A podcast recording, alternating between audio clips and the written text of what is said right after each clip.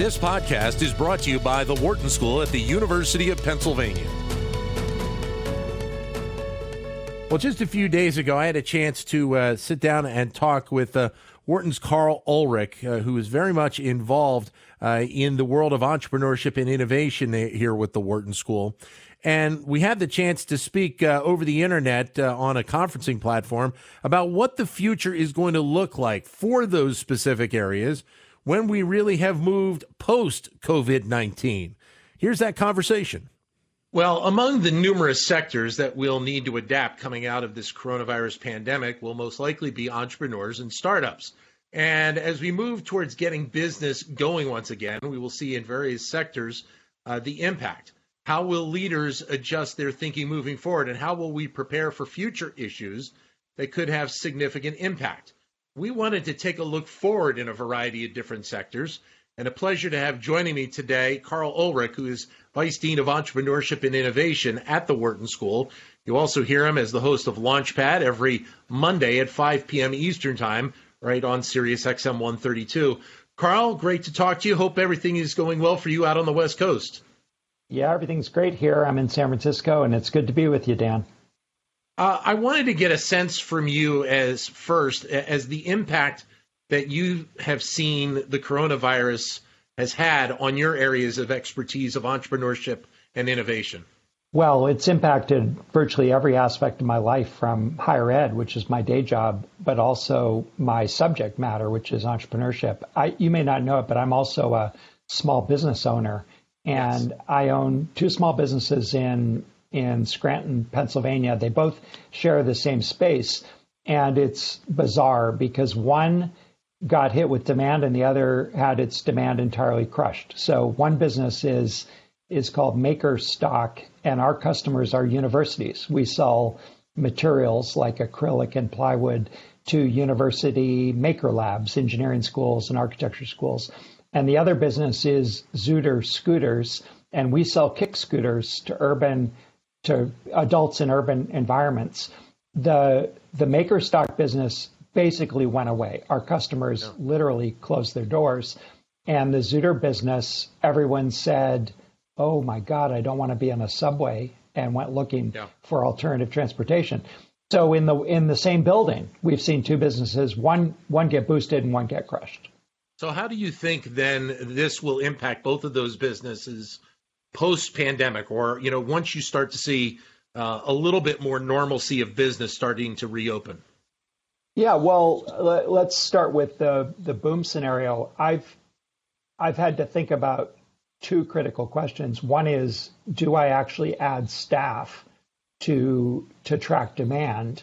And i basically decided no. And my my guys have also decided they would much rather work overtime and and really scramble to avoid having to have any layoffs in the future. So that's one issue.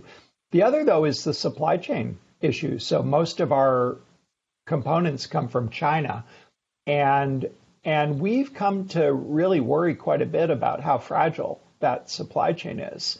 And I've been trying to think through to what extent should I plan around a hundred year storm? You know, I, I hope this is a hundred year storm should I really think about reconfiguring my supply chain in the future to avoid potential disruption? Uh, so that's on on the boom side. On the bust side, it's also a tough question because at Makerstock, I, I suppose we have three scenarios. One is we fold the tent and say we we won't weather this, and and it's you know we shouldn't throw good money after bad. The other scenario is to say, no, you know this might last uh, six to 12 months, now is the time to get lean and strong and prepare for the future. And a third scenario is is a pivot, which is to say, what assets and capabilities do we have, and is there something else we can do yeah. to survive the the weather? Are you starting to hear those types of stories from other entrepreneurs and startups as well? And and, and I ask that in the perspective of I'm seeing more and more stories pop up in, in different media outlets uh, about how even though we have this pandemic going on, we are seeing companies be able to pivot and be able to think about new aspects that they may be able to add to their business that may expand kind of their operations overall in the years ahead. Yeah, I think it it really is very situational. There are some businesses that are uniquely positioned to do something, to be quite responsive to to the crisis. So, for instance, actually, the MakerStock business, it turns out we had a lot of this uh, mylar film, this clear mylar film that's used in face shields. We didn't have it for face shields. We have for other purposes. We were able sure. to very quickly pivot to supplying some of the people making PPE, and that turned out to be a, a, a pretty good pretty good thing. But I think for some businesses, I mean, if you're in if you're in hospitality, I, I don't know that there's a pivot here that is going to be realistic. Uh, and and I, I think often in entrepreneurship, I you know I've weathered a few a few downturns and a few recessions, and one lesson I've learned is you you you cut deep and you cut hard, you know, deeper than you think you need to cut when you when you face a crisis like this. And I think that's probably the bigger pitfall I see is people who are basically burning cash somewhat overly optimistically at this point.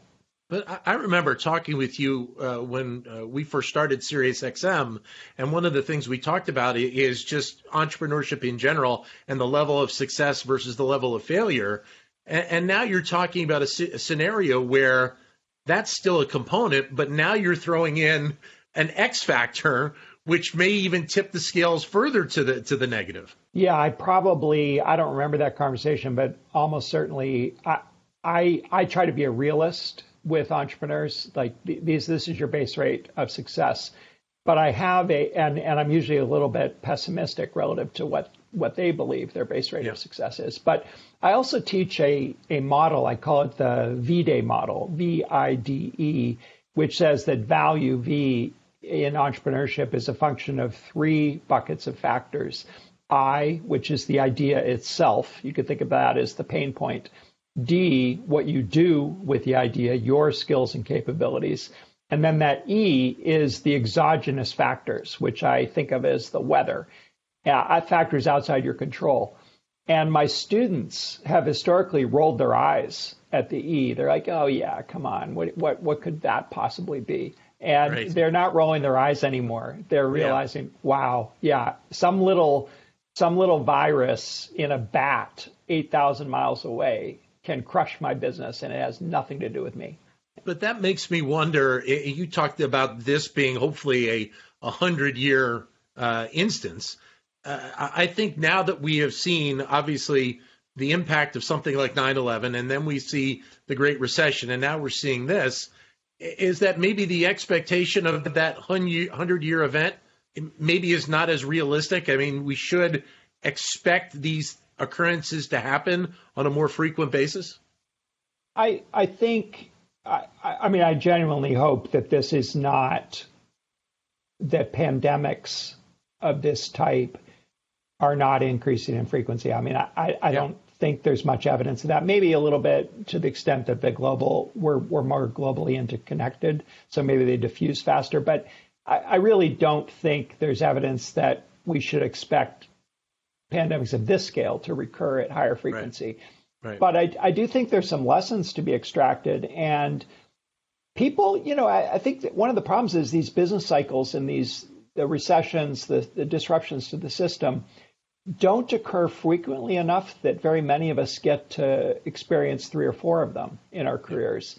And so we need to find a better way to communicate to young people that these things do happen and that there's tremendous value to being lean and flexible in in in the event that some disruption occurs.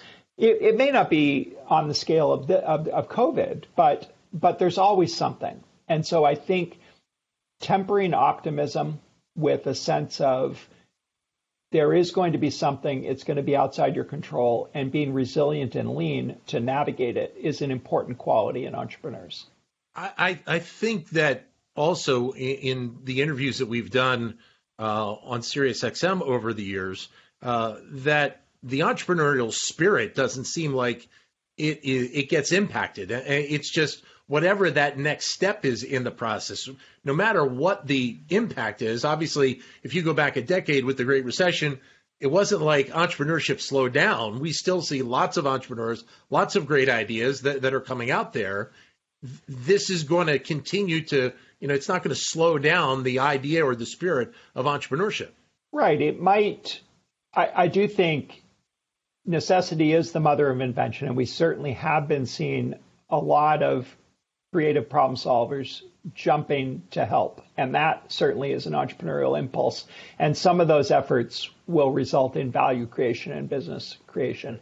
I, I also think it's a fantastic opportunity for some people to to have the excuse really to pursue their passions or to develop the toolkit they need to be entrepreneurs. My my own son, a recent college grad, was he just graduated from college a year ago and was laid off about four four weeks ago, and and he he viewed it as this great opportunity. He said, "Dad, I'm going to work yeah. on my portfolio. I, I wasn't wild about that role. I want to I want to Uh, I want to I want to I want to move into this into into more doing more design instead of more marketing.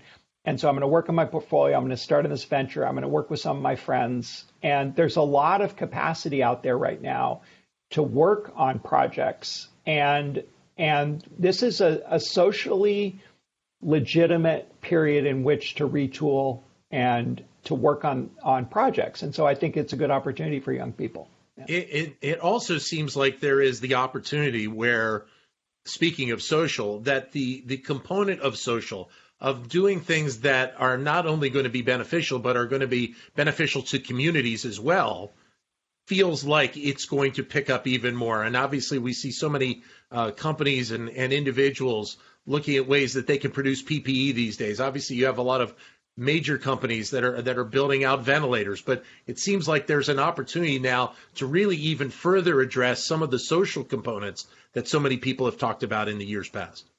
Yeah, I think that's a definitely a, a silver lining. I I think I mean, personally, despite all the all the nonsense that's happening politically, I, I, think there's this collective sense that we, as a people globally, we got serious about something. We we put our minds to to following certain norms and, and conventions, and we actually changed the outcome, right? So that's yeah. a super positive thing.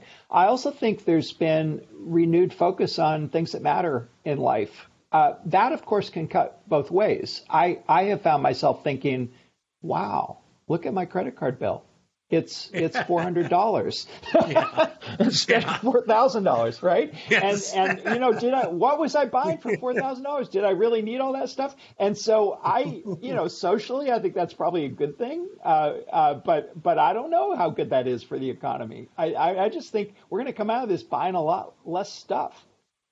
What do you think then, if if you were teaching a class today and in front of a group of, of would be entrepreneurs and thinking about what has occurred over the last few weeks and what may occur over the next several weeks to follow, what's the advice you give to entrepreneurs at this point?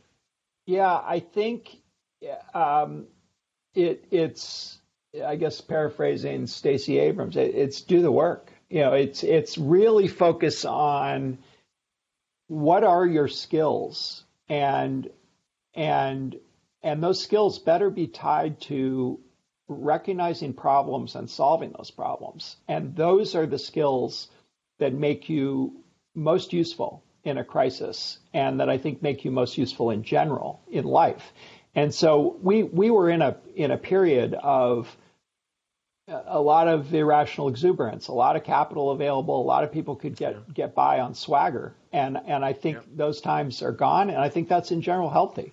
So I, that's the advice I'd give. Yeah. As always, great to talk with you, Karl. Uh, be safe out there on the West Coast, and uh, look forward to seeing you back on the East Coast at the Wharton campus uh, and the University of Pennsylvania a little later on. It was my pleasure, Dan. Karl Ulrich, Vice Dean of Entrepreneurship and Innovation at the Wharton School, and you also hear him as one of the hosts of Launchpad every Monday at 5 p.m. Eastern Time on Sirius XM 132. To keep engaged with Wharton Business Daily and other Wharton School shows, visit businessradio.wharton.upenn.edu.